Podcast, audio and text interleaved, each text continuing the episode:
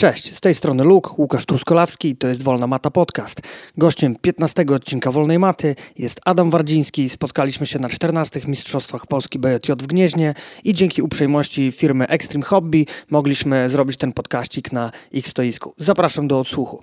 Chyba każdy lubi dobrze wyglądać na macie, jak i poza nią, dlatego zapraszam na stronę mojego partnera Ground Game, na którym znajdziecie najlepszy sprzęt do treningu, jak i ciuchy do codziennego użytku. Jak już będziecie dobrze wyglądali w ciuchach, warto też zadbać o to, jak wyglądacie bez nich. Black Belt Nutrition, najlepsze poradnictwo żywieniowe w sieci. Dbajcie o zdrową szamkę, żeby móc trenować jak najdłużej. Jak już będziecie dobrze ubrani i odżywieni, warto zadbać też o dodatkowy aspekt treningowy poza matą. yoga4bjj.net, czyli wszystko co potrzebne dla jiu w kwestii prewencji kontuzji i jeszcze lepszej gibkości. Wolna Mata Podcast numer 15. Moim dzisiejszym gościem jest Adam Wardziński. Siemanko. Dzień dobry. Adam, wreszcie udało nam się spotkać w pięknych okolicznościach przyrody na Mistrzostwach Polski w Gnieźnie, 14 już. E, jesteśmy po pierwszym dniu, dzisiaj walczą niebieskie i białe paski. Opowiadaj jak twój wczorajszy druzgocący występ. E, druzgocący, no druzgocący nie dla mnie. No tak. e, druzgocący dla moich przeciwników na szczęście. No udało się, udało się po raz czwarty wywalczyć podwójne złoto. Czwarty raz z rzędu podwójne złoto na Mistrzostwach Polski bez e, utraty punktu, tak jak w tamtym roku. No i można powiedzieć, że część walk nie była super, e, super ekscytująca, no ale walki wygrane to walki wygrane. E, Okej, okay, a powiedz, jak zapatrujesz się na poziom czarnych pasów w naszym kraju teraz, po wczorajszym, że tak powiem, oglądaniu walk? Bo też widziałem, że byłeś z boku i obserwowałeś wszystkie waleczki. Tak, oczywiście. Zawsze, zawsze staram się oglądać walki na zawodach, analizować. Raz, że pod kątem e, późniejszych swoich starć, bo wiadomo, że dobrze wiedzieć, e, jak, czym walczy przeciwnik, jaki ma tam styl i do czego dąży. A dwa, że po prostu jestem niektórych starć e, zwyczajnie ciekawy i lubię, lubię obejrzeć, obejrzeć ekscytujące jakieś tam zestawienia. No, ja uważam, że poziom jest, jest bardzo wysoki i tak naprawdę z roku na rok rośnie i tak naprawdę fajne jest to, że co roku jest taki lekki napływ nowych czarnych pasów. Tych pasów powiedzmy startujących, czarnych pasów nie ma aż tak dużo, takich nowych przychodzących, e, gdzieś tam e, powiedzmy głodnych tego, tego sukcesu, ale jest zawsze kilka takich nazwisk, które gdzieś tam e, szukają, szukają okazji, żeby, żeby tą imprezę wygrać. No i są oczywiście stare nazwiska, które są już e, jakby sprawdzone i wiadomo, że to są solidne firmy. No i zawsze fajnie ogląda się te właśnie takie zestawienia już tych ludzi, którzy mają ugruntowaną pozycję na polskim rynku e, jiu-jitsu z ludźmi, którzy gdzieś tam dopiero się wybijają. E, dzisiaj wielu ludzi mnie pytało, z kim będę robił podcast. Po odpowiedzi, że z Adamem Wardzińskim padało pytanie, a o, czym, o czym będzie z nim rozmawiał? O tym, czy nie nudzą mu się gwałty na polskim podwórku? No, także e, no, wracając jeszcze jakby do Twojego udziału w Mistrzostwach Polski, e, kilka dni wcześniej przed Mistrzostwami Polski zrobiłeś swój taki post na Facebooku, w którym e, apelowałeś o to, żeby dopingować, uczestniczyć, być aktywnym na tych zawodach. E, te zawody dalej mają dla Ciebie też takie dość bardzo ważne znaczenie, nie? Tak, oczywiście. Tutaj jest mega atmosfera. Myślę, że też Część ludzi się z tym nie zgadza, ale ja uważam, że mega atmosferę robi to, że to są zawody tylko dla Polaków i bo tak naprawdę tylko Polacy znają wartość tych zawodów, wiedzą jak ważne są to zawody i są w stanie docenić wartość tych zawodów. Ja wiem po sobie, że jeżeli pojadę na otwarte mistrzostwa Hiszpanii, dajmy na to, to to jest dla mnie kolejny medal do pudełka. Nie, nie przyłożę do niego za dużo, za dużo wagi. Fajnie, medal cieszy, wygrane walki cieszą, ale to jest kolejne zawody. A jeżeli startujesz na swoim podwórku, wśród swoich ludzi, ma to jakąś taką swoją magię. No i oczywiście z tego, tak jak mówisz, e, tego posta stworzyłem, bo uważam, że każdy z nas jakby buduje atmosferę tego wydarzenia. Niekoniecznie musimy startować, możemy przyjechać, dopingować swoich ludzi. I no, mi czasami brakuje może tutaj na polskim podwórku takiego fajnego, mocnego dopingu tych zawodników. E, fajnego, mocnego dopingu tych zawodników. i gdzieś tam to się powiedzmy też rozwija. Polacy z natury rzeczy są troszkę bardziej skryci i mniej e, ekstrowertyczni, czy jakby to tam nazwać i aż tak się powiedzmy tymi... Nie uzewnętrzniają. E, dokładnie, nie uzewnętrzniają, ale gdzieś tam czasami są już te takie przyśpiewki, czy tam, czy tam e, doping, no i to jest fajne. I uważam, że nie trzeba wcale startować, żeby się tu, żeby się tu pokazać, jakby wspomóc swoich ludzi, e, gdzieś tam poklepać swoich zawodników po plecach przed startem, dodać im otuchy i po prostu budować atmosferę tego, tego wydarzenia. No widzisz, z drugiej strony mówić, że e, Polacy nie są ekstrawertyczni w dopingu sportowym, ale jednak piłka nożna i ich audytorium cieszy się, wiesz, bardzo dużo, że tak powiem, werwą. Co jest tego powodem? Piweczko. No. Piweczko No albo cztery. No właśnie, może trzeba pomyśleć, żeby uderzyć e, właśnie do jakichś Stoiska. sponsorów Tak. z tej branży, jakieś stoiska z e, piweczkiem. Tak, tak, tak. Ale tak, tak szczerze, no to piłka nożna rządzi się e, też trochę innymi, trochę innymi jeszcze mm, zasadami. Ale tak jak mówię, no myślę, że każdy z nas poniekąd jest odpowiedzialny za to, żeby, żeby to wydarzenie miało prestiż, było duże i, i żeby to wyglądało fajnie. I uważam, że po prostu należy, należy tutaj być. Może się zdarzy taki rok, że mnie zabraknie z jakiegoś powodu i, i, i będę musiał za to przeprosić, ale sam wiesz, ile, ile startów gdzieś tam mam zagranicznych, jak, jak dużo latam, jeżdżę i, i nie ma mnie w Polsce często, a jednak zawsze znajdę, znajdę ten weekend na Mistrzostwa Polski, żeby tutaj być, wystartować i zawsze jestem na trybunach dopingując swoich zawodników. Super.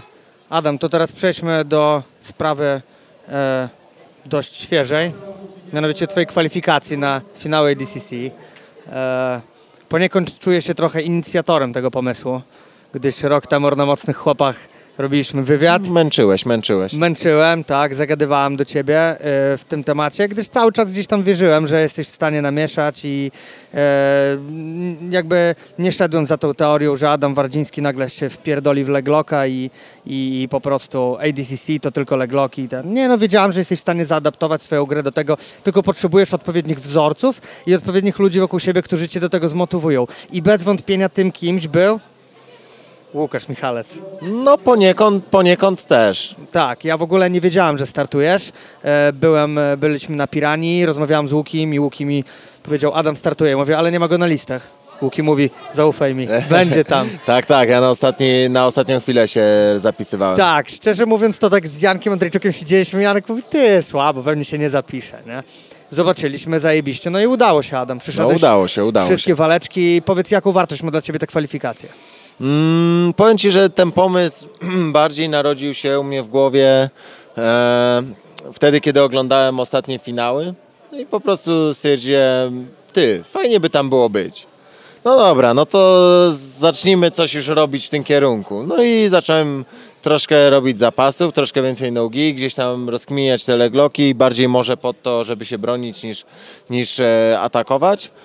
No i jakby mój styl e, jest przystosowany pod walkę bez kimon, bo ja walczę e, motylą gardą, x-em do jednej nogi, także no i- dużo przechodzę gardę. Nie mam problemu z przechodzeniem gardy, więc jest to myślę całkiem dobra kombinacja pod, pod gi, jak i nogi.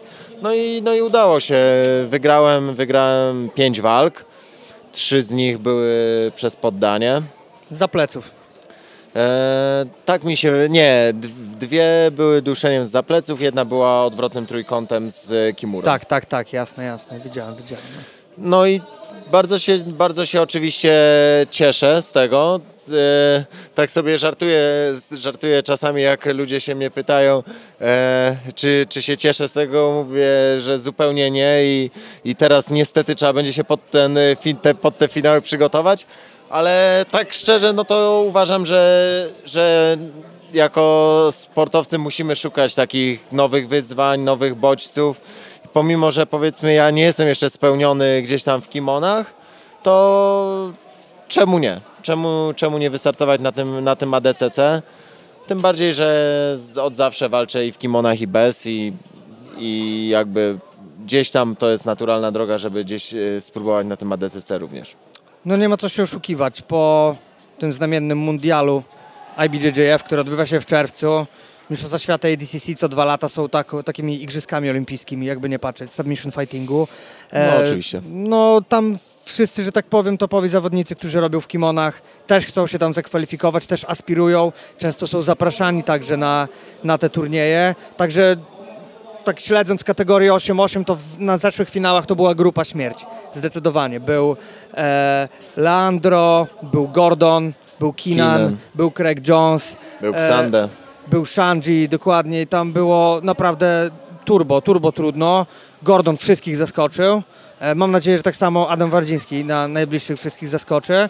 Też mam taką e, nadzieję. Ale tak z mojej perspektywy, jak e, myślę jakby o Twoich przygotowaniach, Adam, to troszeczkę wiesz, że musisz więcej zadbać jakby o jakieś tam zapasy. Oczywiście. Czy tak jak Legloki też w dobrym kierunku rozumiesz, żeby iść w stronę defensywy tego, bo jakby dużo osób tak jak Ci mówiłem, ma przesadzone pojęcie co do formuły submission fightingu, dlatego że to są tylko legloki. Tak, nie, nie tak, startuje, tak. bo tam są skrętówki. Ty, ale to mhm. nie oddajesz tej nogi do skrętówki. Na przykład Motyla Garda czy X, o który Ty mówisz. Bo mocno są... chroni te tak, nogi. Tak, bo jeżeli, no nie ukrywajmy, ktoś walczy w kimonach bardziej delariwką, pajęczą, to jest gorzej, bo kopyta wystawia, e, żeby to złapać i po prostu jest trudniej. Zgadza się. Ale wiesz co, ja też cieszyłem się z Twojej kwalifikacji z takiego powodu, że może te nasze krajowe Mistrzostwa Polskie i DCC też w końcu zaczną e, nabierać e, trochę większej frekwencji. Wiesz, też nawet wśród tych osób, co robią kimono, bo część z nich jeździ na e, Mistrzostwa Polskie Nauki do Lubonia, bo IBJJF,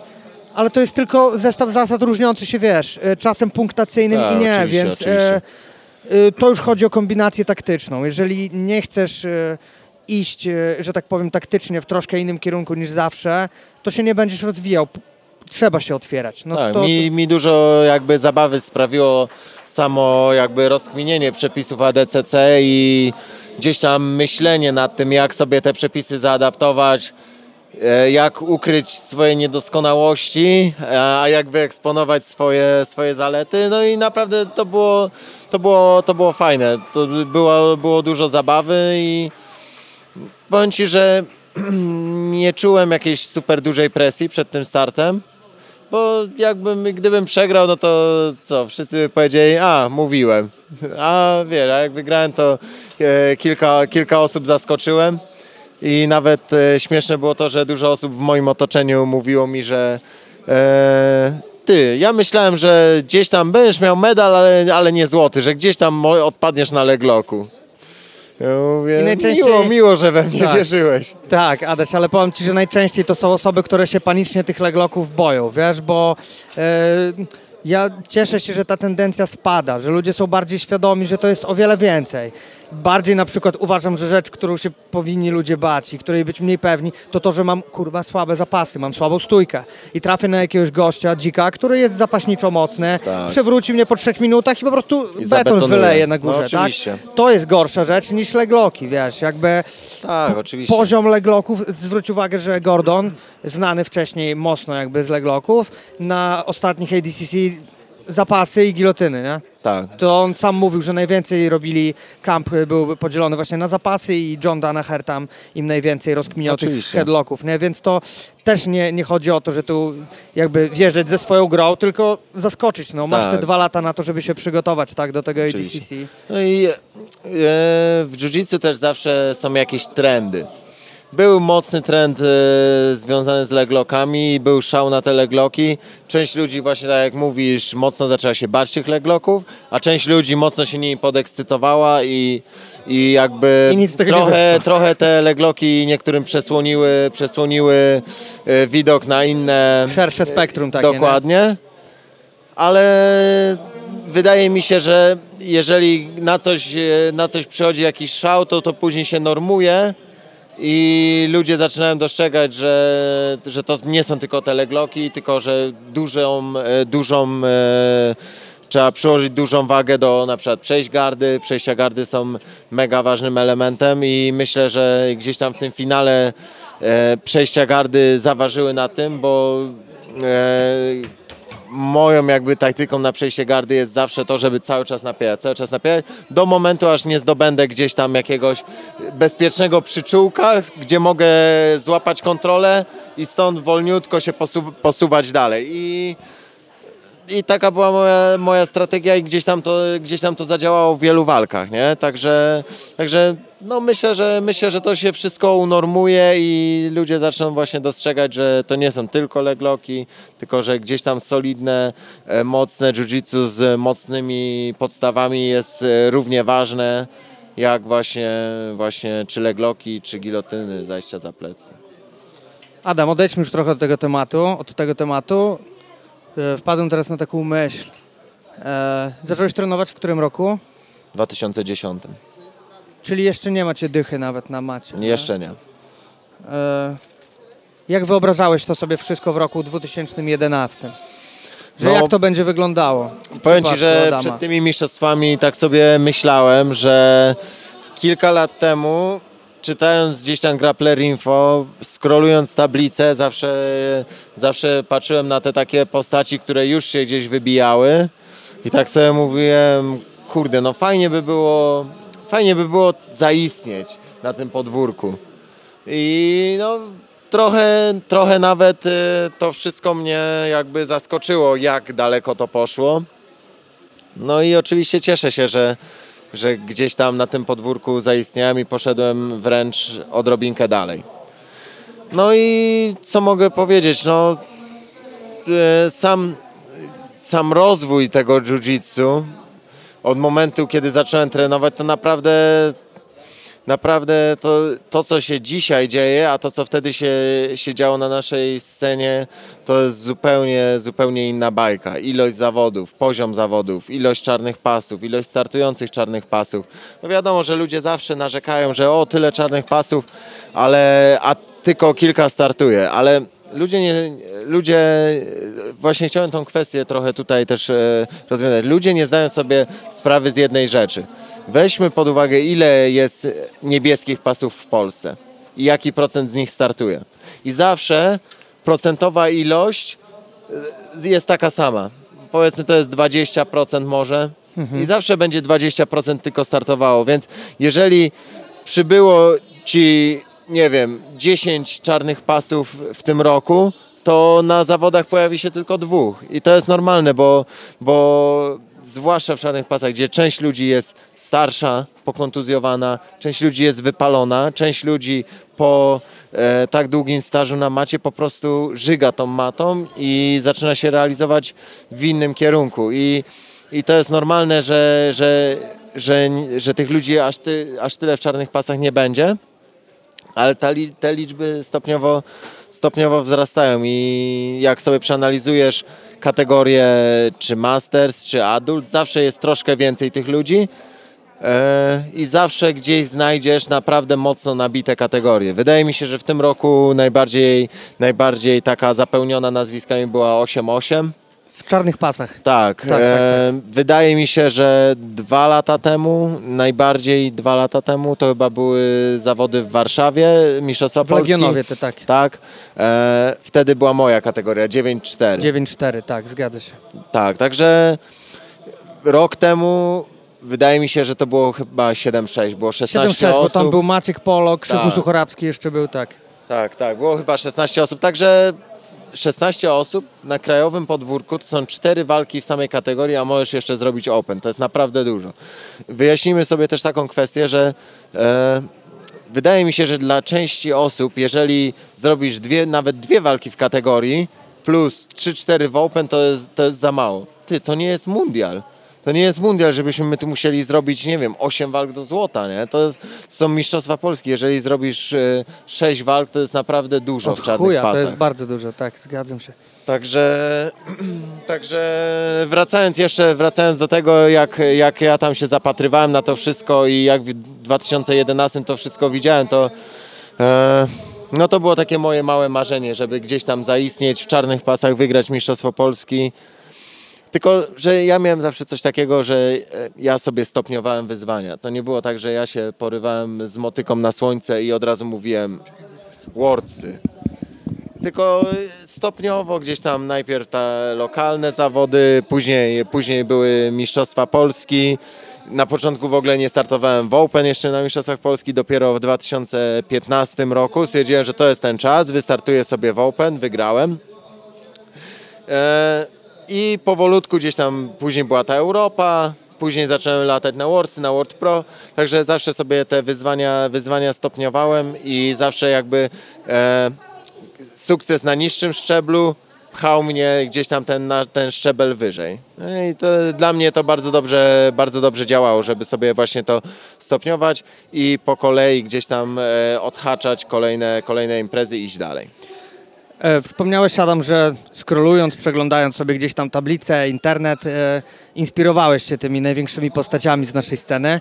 Czy potrafiłbyś dzisiaj tak bez zająknięcia wskazać, kto miał na ciebie największy wpływ z naszej sceny? Oczywiście tak wiesz, nie obrażając nikogo, nie pomijając, kto jakby najbardziej cię inspirował zawsze. No, minęło, minęło dużo lat, więc mogę, mogę na pewno kogoś pominąć, ale już wtedy był i Maciej Polok, i Jędrek Kloska, Bagi oczywiście, Bagi chyba był zawsze, mi się wydaje.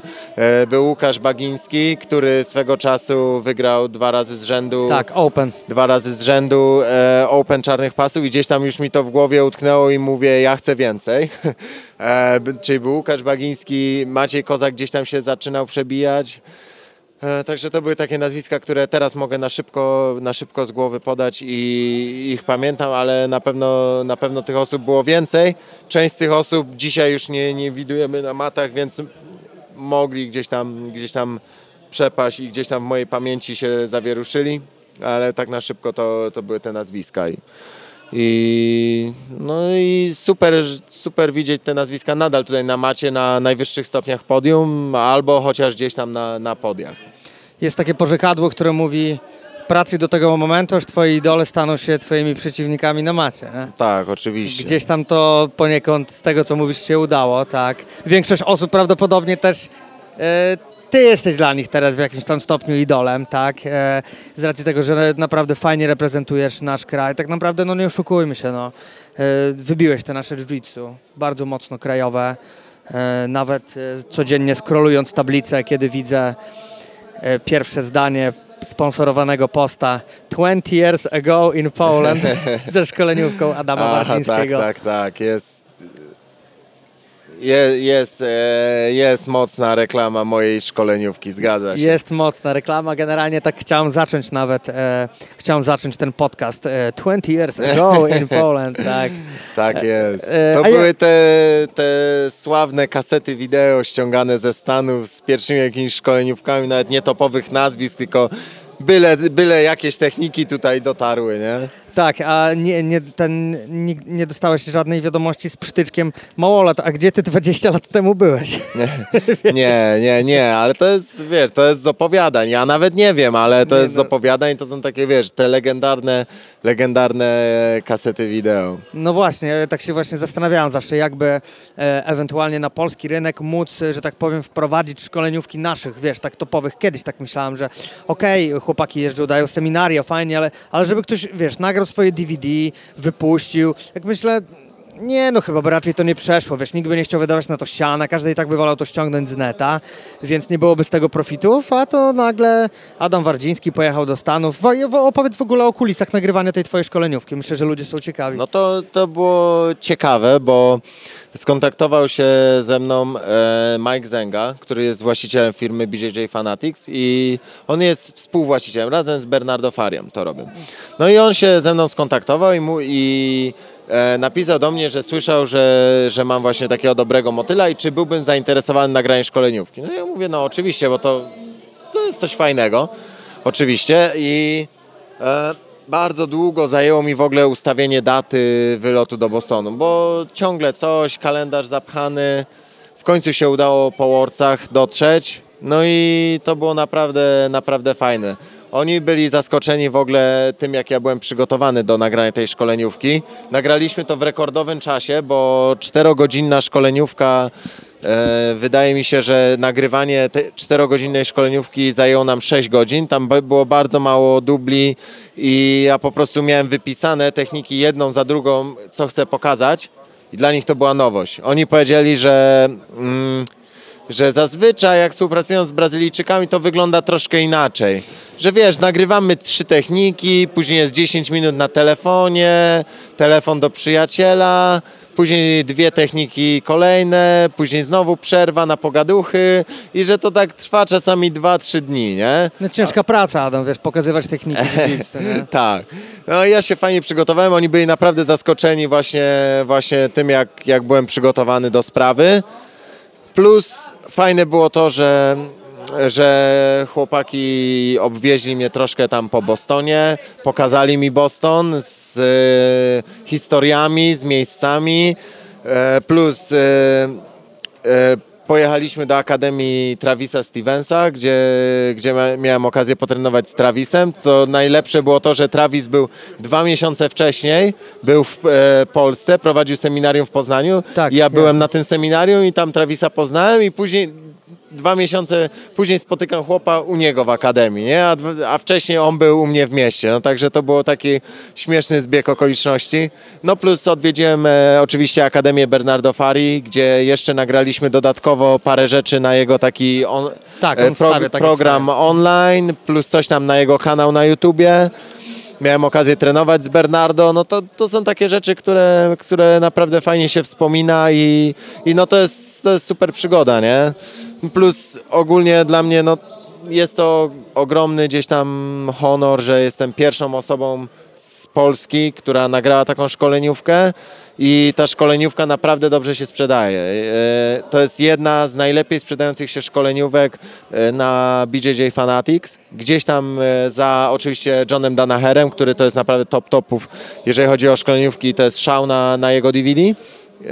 Gdzieś tam jest jeszcze Craig Jones, Ktoś tam, ktoś tam jeszcze, Bernardo ma bardzo dużo tych szkoleniówek, więc ich też dużo sprzedaje, ale moja jest w topie sprzedaży, więc e, jestem z tego zadowolony.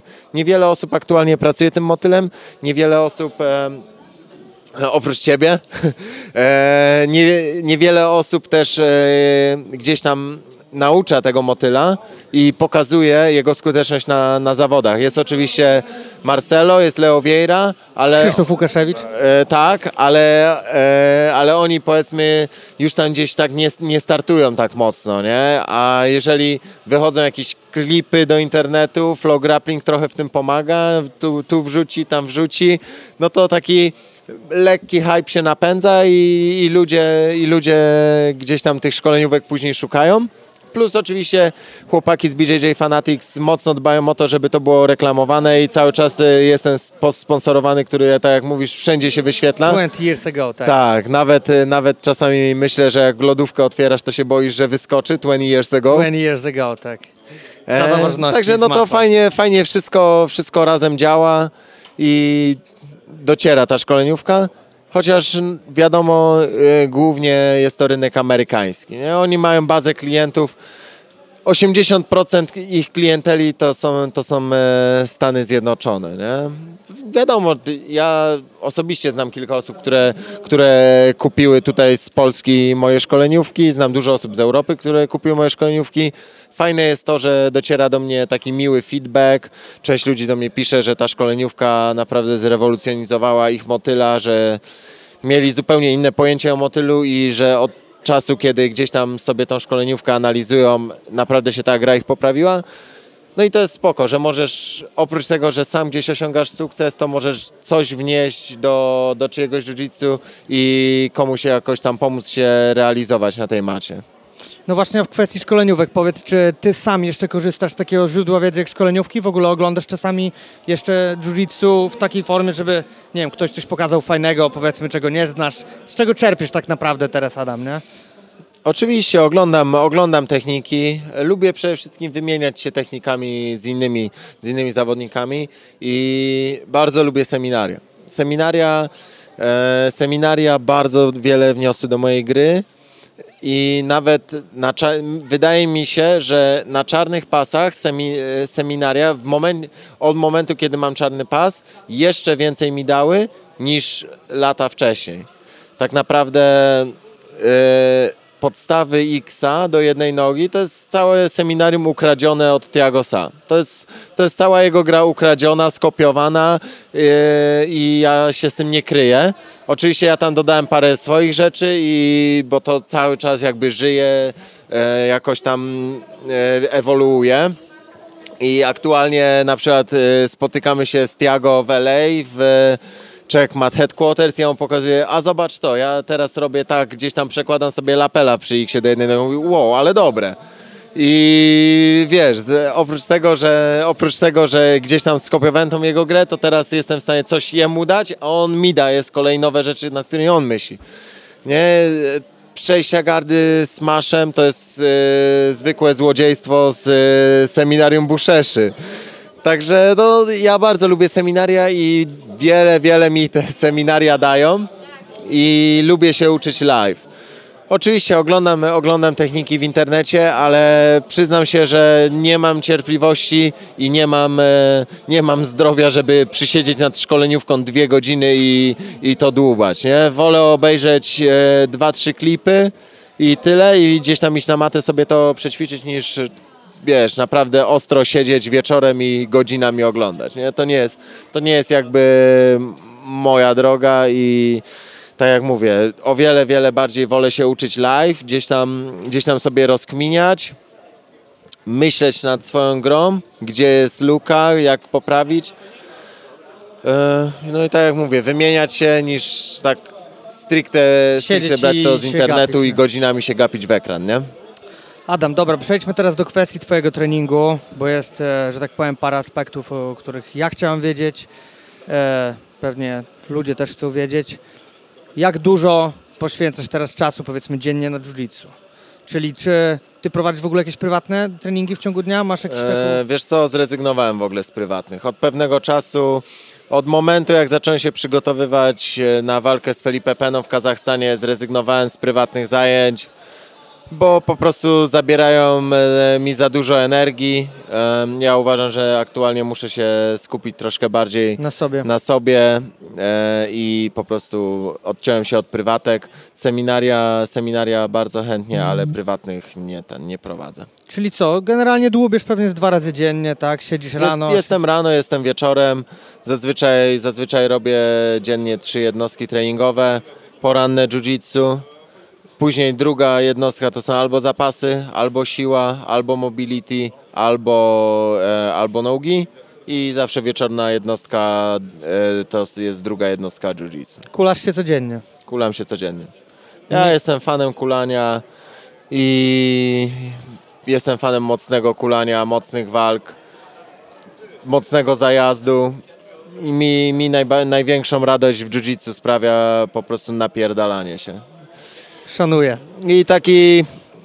Kiedyś lubiłem taki flow roll. Ostatnio zauważyłem, że flow roll nie daje mi za dużo satysfakcji, że ja lubię po prostu się napierdalać. A ja ci powiem, że e, jeżeli chodzi o flow roll, rozmawiałem właśnie z Miksonem o tym, bo kilka lat temu jak Mikson przyjechał do nas na pierwszą seminarkę, to powiedział tak, nie ma czegoś takiego jak luźna kulanka, bo jiu-jitsu nie jest luźne.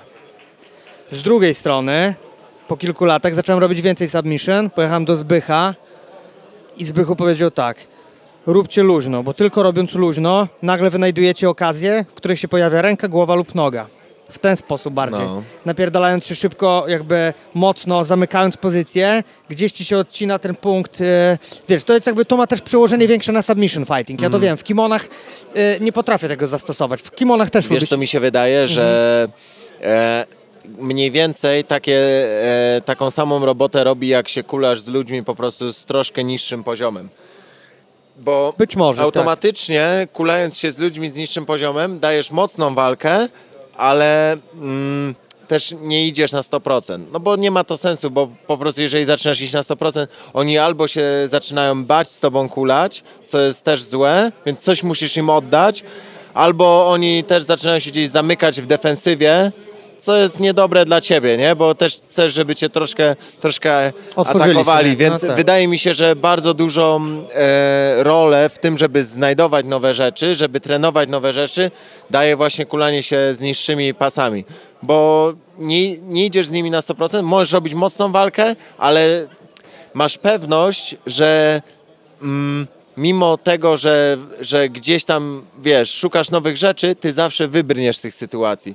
Więc wiesz, mówi się, że jiu-jitsu to jest tak, wiesz, no ego i tak dalej. Każdy sportowiec ma ego, nie? I, i gdzieś tam każdy, nawet na tej macie, chce, chce być lekko taki, wiesz, niepokonany. Nie mówię, że... Wie, że, że to jest reguła, nie? Mi sprawia, mi sprawia dużo radości, kiedy moi uczniowie gdzieś, e, gdzieś e, uda im się mnie poddać. To jest super, bo ja widzę wtedy ich progres i to, to się Tobie przełoży na mój, pro, tak, na mój tak. progres też. Je, jedno drugie napędza, nie? Ale e, wiadomo, że w momencie, kiedy jesteś pewny siebie, że okej, on, on zajdzie, jeżeli nawet e, tutaj e, coś zrobię źle, on zajdzie mi za plecy, ja wciąż wyjdę, nie? Czasami jak walczymy na równym poziomie, to się wtedy zamykamy mocno w swojej grze, bo wiemy, że jeden błąd może kosztować, kosztować klepnięcie, nie?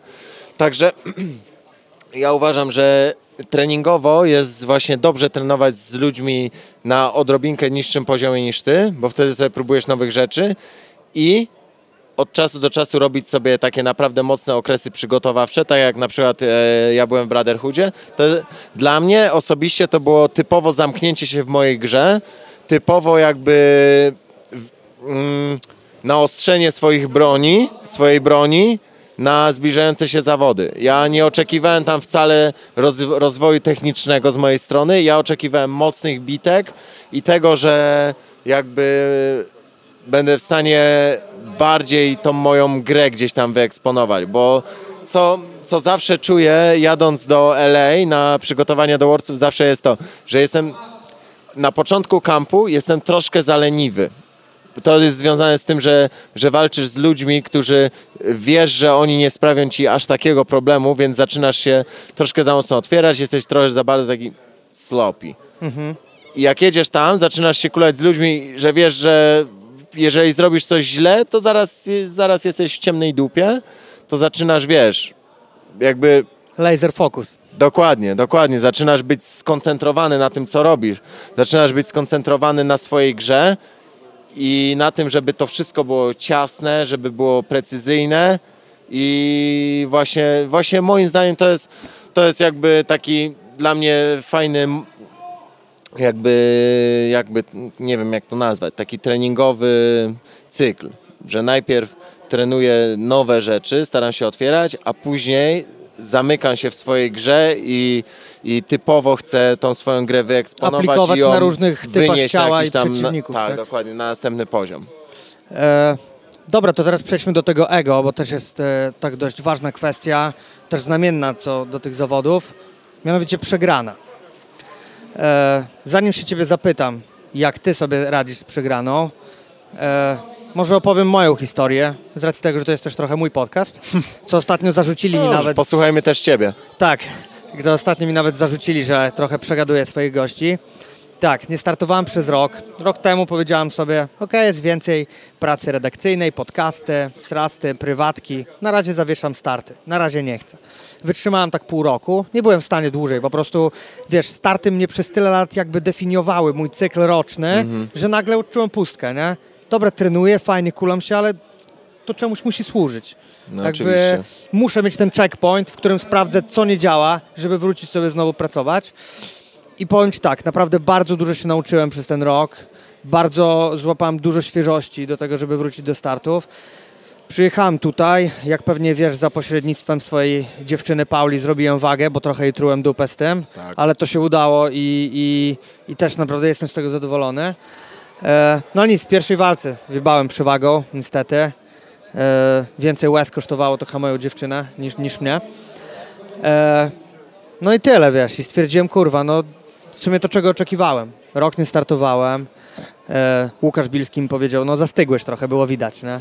Co jest najgorsze, wiesz, Adam, e, w mojej wczorajszej walce, to to, że pokazałem wczoraj właśnie takie jiu-jitsu, jakie krytykowałem na forum publicznym. Najnudniejsze z możliwych, bo 6 minut łaziłem w stójce, Potem popełniłem e, po prostu błąd, źle wciągnąłem do gardy, co też, wiesz, było spowodowane tym, że drillowałem dużo stójki, mało wciągnięć do gardy i tyle, ale wiesz, jestem dziś dzień po zawodach, nie wiem, nie płaczę nad swoim losem, wracam jutro do roboty, wiem nad tym trzeba, trzeba pracować, mam nowe wnioski, rozmowa tutaj z każdym z Was, czy z Tobą, czy właśnie z Łukiem Michalcem, czy z Krzysiem Łukaszewiczem, daje mi kilka takich nowych wniosków, które napędza mnie do tego, żeby, nie wiem, na najbliższych zawodach znowu jechać, nawet bez wbijania wagi, po prostu jechać się napierdalać, tak, tak jak oczywiście. mówić, bo to jest esencja. Ale dobra, teraz pytanie do Adama Wardzińskiego. Jak Ty sobie na przestrzeni tych lat radziłeś z porażką, mniejszą, większą? Wiesz co, no porażka jest zawsze, zawsze jakby wliczona w ten w cały, w cały proces i nie ma ludzi, którzy, którzy są niepokonani, którzy nigdy nie poczuli tej porażki. I wiadomo, że porażka boli. I, i im bardziej ci zależy, im, bardziej, im więcej wkładasz w to serca, im bardziej kochasz to, co robisz, jeżeli przychodzi porażka, to ona jest w jakiś sposób ci łamie serce. I to jest normalne. Jesteś smutny, jesteś, możesz być lekko załamany. E, w pierwszym momencie możesz nie wierzyć w to, co się stało i po, wiele razy odczułem to, to, to od, uczucie, jakie ja odczuwam, to jest typowo złamane serce. Czuję się źle, bo wiem, ile pracy w to wkładam i czasami czujesz taką bezradność, że kurwa mać, czego ja nie zrobiłem jeszcze, co powinienem zrobić, żeby tu wygrać. Ale wiesz, przychodzi następny dzień i teraz masz dwie opcje. Albo tę tą porażkę użyjesz jako takiego paliwa, które dolewasz do ognia i użyjesz tego jako motywacji do następnego startu. Mówisz sobie, jadę tam i tam się odkuwam. Tą porażkę z następnym zwycięstwem zamiotę pod dywan. Tutaj jeszcze wrócę wygrać, a na razie zrobię ten start, ten start, ten start mniejszy. Następnym roku będę, będę gotowy, żeby tu wrócić i wygrać. Albo możesz ten płomień w sobie zdusić i wtedy przez długi czas będziesz sfrustrowany, będziesz patrzył na ludzi, którzy osiągają sukces i będziesz gdzieś zazdrościł, że oni mają siłę, żeby jeszcze tutaj być i się pokazać. I gdzieś będziesz czuł żal do siebie, że, że tobie tego zabrakło, ale czasami może być już za późno, żeby, żeby wrócić, bo powroty są ciężkie. Jeżeli zostajesz cały czas w gazie, jesteś cały czas w takim, wiesz, cyklu startowym, to jest stosunkowo łatwo wrócić, ale jeżeli zardzewiejesz i ta porażka gdzieś tam cały czas jest w twojej głowie, to jeżeli ty sobie nawet odpoczniesz rok, pół roku, sobie zrobisz wolnego, to ta porażka nie zniknie. Ona i tak jak wrócisz tu na matę, będziesz się rozgrzewał na macie, ona będzie u ciebie w głowie, że ostatni raz przegrałeś, plus nie dość, że przegrałem ostatni raz, nie startowałem pół roku. I słuchaj, teraz byliśmy na zawodach yy, w Frankfurcie dwa tygodnie temu. Na jeden, World Pro. Tak, egza, e, dokładnie. E, jeden, z, jeden z moich e, zawodników klubowych przegrał. I był podłamany tą przegraną, bo miał duże nadzieje. I właśnie mówi, że on chyba sobie zrobi teraz przerwę, że nie wie, czy na te, czy po, pojedzie na te Mistrzostwa Polskie, bo on potrzebuje przerwy. A ja mówię, stary, zrobisz sobie przerwę, ale to nic nie zmieni. Ta porażka nadal tu jest ta porażka nadal tu jest. Za tydzień są zawody w Grecji. Ja lecę, możesz lecieć, możesz lecieć ze mną. Je, jeżeli tu pole, tam polecisz, masz szansę zmazać tą, tą przegraną i pojedziesz tydzień później na Mistrzostwa Polski ze zwycięstwem na koncie podbudowany. I on mówi, wiesz co? Kupuję bilety do Grecji w tym momencie. Kupił bilety do Grecji, poleciliśmy do Grecji, wygrał dwie walki w dobrym stylu. Pierwszą walkę miał naprawdę bardzo dobrym zawodnikiem od Rogera Gracie.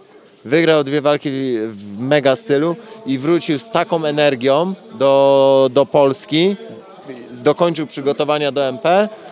Wczoraj wystartował, zdobył medal i tak naprawdę spotkał się z drugim zawodnikiem od nas z klubu, stoczyli bratobójczą walkę o to, kto wejdzie do finału, bo byli po tej samej stronie drabinki. Więc wiesz, to jest fajna historia, bo ona pokazała, że to działa, że, że nie możesz jakby, wiesz, nie możesz się tą porażką złamać, bo to nic, to nic nie zmieni, jeżeli wrócisz do domu i będziesz siedział, jeżeli będziesz siedział tydzień, tydzień w domu, jadł lody i oglądał seriale i wiesz, nie będziesz się chciał pokazać na macie, nic, to tylko pogorszy sprawę, nie? Zawsze też mówię swoim zawodnikom, słuchaj, ty jesteś podłamany i nie chcesz wystartować przy następnej okazji, bo ostatnio przegrałeś. Gość, który, który z tobą wygrał, on jest teraz na wznoszącej i on od tego czasu, jak, jak z tobą wygrał, on wygrał już kolejny turniej. On jest już, już krok dalej, a ty, zostajesz, a ty zostajesz w tyle. Więc albo teraz coś z tym zrobisz, albo zaczynasz, wiesz, zaczynasz coraz tym takim jakby tym rankingu spadać, nie? Więc albo teraz się odbudujesz, wrócisz i, i wiesz, gdzieś tam wygrasz i znowu wejdziesz na tą wznoszącą, albo wiesz, zaczynasz, zaczynasz po prostu tracić, tracić motywację i coraz ciężej ci będzie wrócić, nie?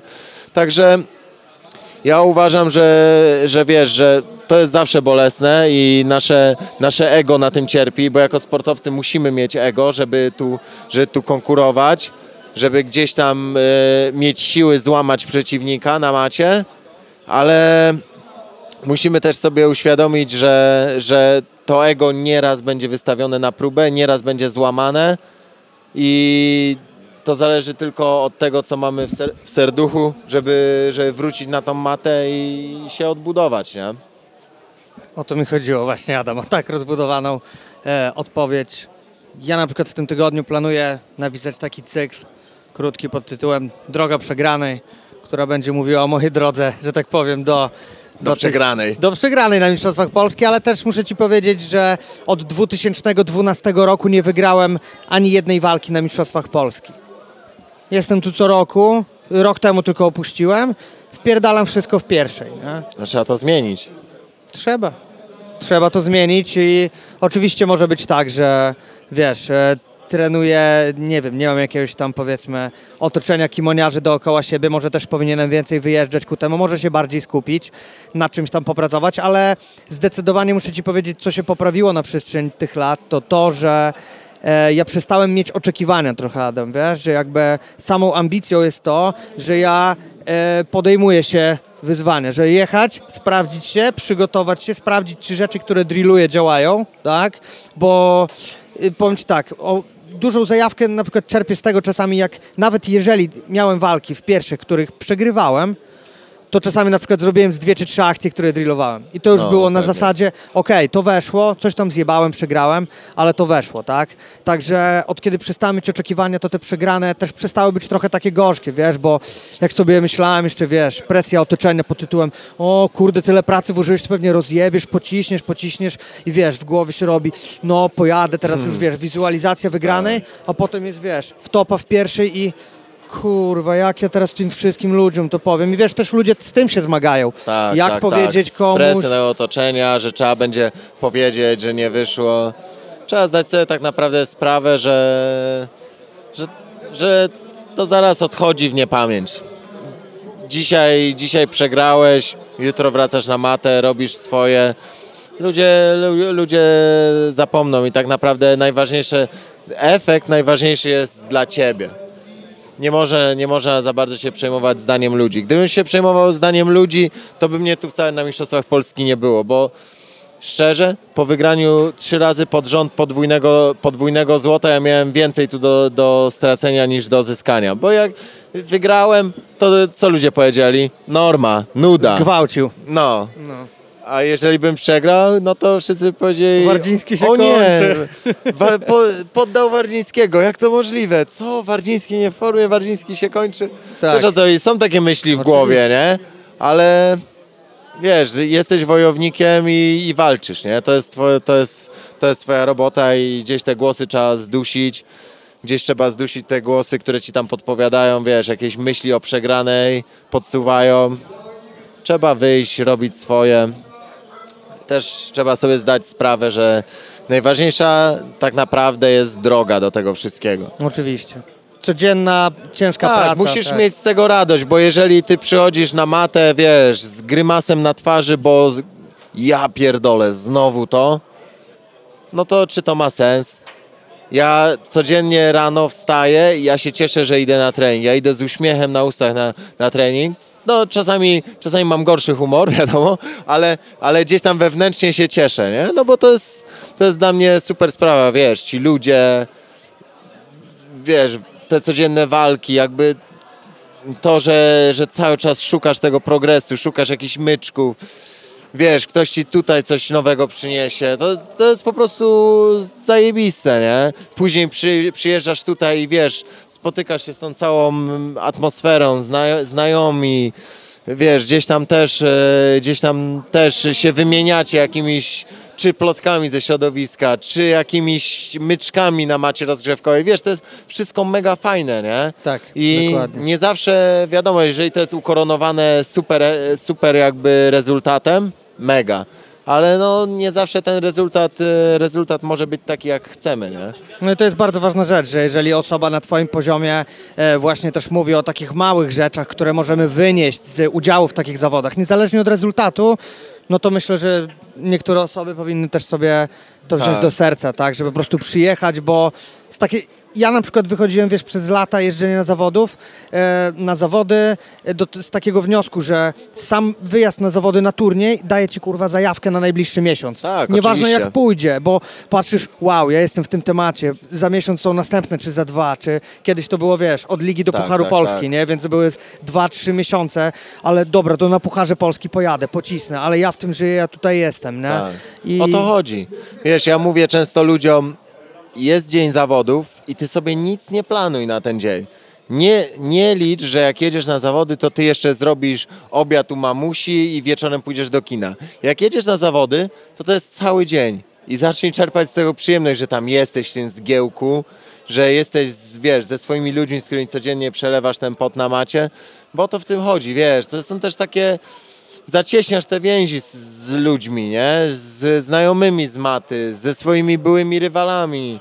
Wiesz, to, to jest fajne. Możesz to naprawdę fajnie wykorzystać, albo możesz przyjechać, zrobić start, zbić pięć piątek z ludźmi, których spotkasz i na razie jechać, jechać do domu. Ale służ- takie wiesz, to- służbowe podejście. nie? Dokładnie, ale to, to coś, coś cię ominie, nie? Coś cię ominie i to ominie cię bardzo, ważna, bardzo ważny pierwiastek tego wszystkiego, nie? I ja uważam, że, że o, to, o to w tym chodzi. To nie jest tylko zawsze efekt, bo wiadomo jak on, jest, jak on jest fajny, jak rezultat jest fajny, ale to jest ta cała droga, to są ludzie dookoła, to jest atmosfera, to jest, wiesz, to, to, co, to co czujesz, czujesz wewnątrz, nie?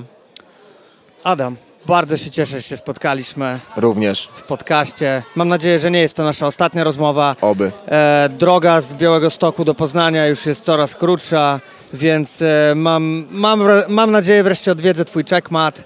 Zapraszam. tak, pojedziecie mnie trochę, nauczycie mnie trochę myków w kimonkach. Ja Wam też coś może pokażę, także do zobaczenia Zapraszam. następnym razem. Do Pozdrawiam. zobaczenia, pozdro.